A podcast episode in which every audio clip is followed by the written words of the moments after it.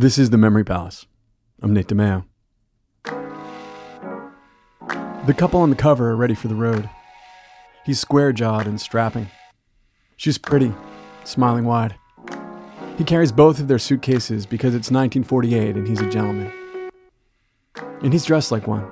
Top coat, pocket square. Fedora at a jaunty angle. She's got her hair done. Wavelet curls beneath her Sunday best hat.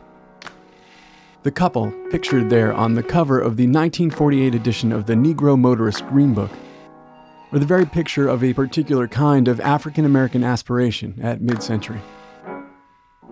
And somewhere in those suitcases, or in her clutch, or in the glove box in the big old dash of their Pontiac or their Packard, is a book, a slim paperback, thirty, forty pages, a guide for African-American travelers, specifically for the lucky, the rare few who owned a car back then. And there they are on the cover, this handsome couple, drawn in black and white, walking off from their suburban home to look for America. Comforted by that guidebook, published each year since nineteen thirty-six by the Victor E. Green Company of Harlem, in order to give, it says, the Negro traveler information that will keep him from running into difficulties, embarrassments, and other understatements. The couple will use it to navigate the post-war, pre-highway United States, to keep themselves safe and alive, in their own car, free from the cruelties of segregated public transportation, of colored-only waiting rooms, of backs of buses. They'll be in the front seat of their own car, their own gas pedal, their own steering wheel, on the open road, the radio on, searching for their song, their music, in the open air.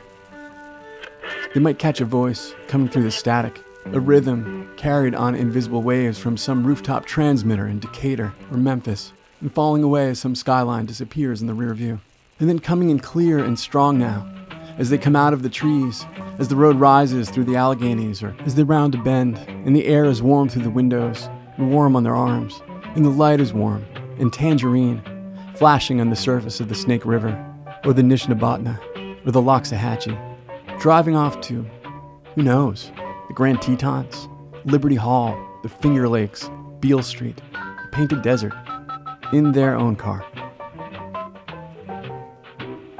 Somewhere, right then, Sal Paradise and Dean Moriarty were on the road. Somewhere, right then, an ad man was showing an executive a pitch that would put a car in every garage. Some auto company lobbyist was showing some senator just where the freeways would run one day, through which unwanted neighborhoods, telling him how those freeways would free us all, how we'd road trip, see the U S A in our Chevrolet, look for adventure in whatever comes our way. Milwaukee to Minneapolis in four and a half hours, coast to coast in four and a half days, a nation transformed, a people on the move, its great cities, its natural wonders, its amber waves, its purple majesty, all within reach. Unlimited possibilities of the open road, where the couple on the cover drove right then, as the sun hung low, as their station started to fuzz at the edges. The book said they could go to Oakland, stay at the Warren Hotel on sixth, eat at the Crescent in Frederick, Maryland, see the Grand Canyon, get a drink at Gill's Grill in Elizabethtown.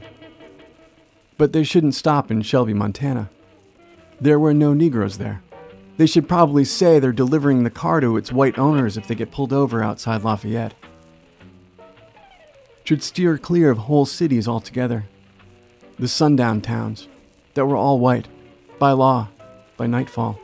There will be a day, the Negro Motorist Green Book says, in the near future, when it won't have to be published. But until that time, there was the book. And the couple there in its cover. As the sun goes down, and the road stretches out, and summer bugs flash white in the headlights, and the signal fades, probably out for good this time. And they hope the gas holds out till Topeka. There's a place called Powers, the Green Book says. They can get service there. And then they should be able to make it to Wichita. They packed enough food, they wouldn't have to risk stopping to eat.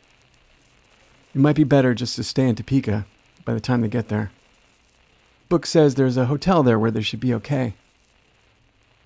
It might just be better. And play it safe.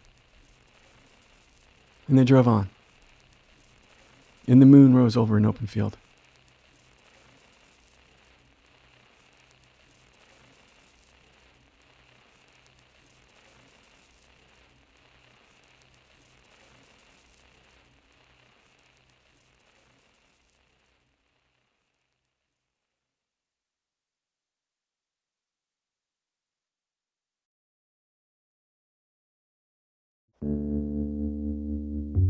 The Memory Palace is produced by me, Nate DiMeo, with engineering assistance from Kathy Tu and research assistance from Andrea Milne. I am very excited to welcome a new podcast to the Radiotopia family.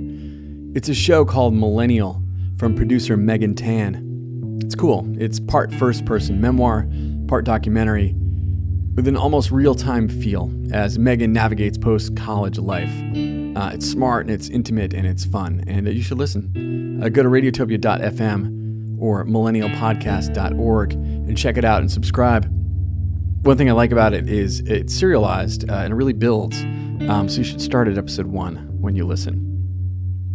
You know, we recently had a live show in Los Angeles with ten of the Radiotopia podcasts. And uh, I was reminded anew just how lucky I am to get to build this thing together with such a remarkable group of uh, people and fellow producers. And it really is great to welcome another one into the fold. So help me do that. Go subscribe, rate it on iTunes, and enjoy it. That's it for this time. Thanks, as always, for listening.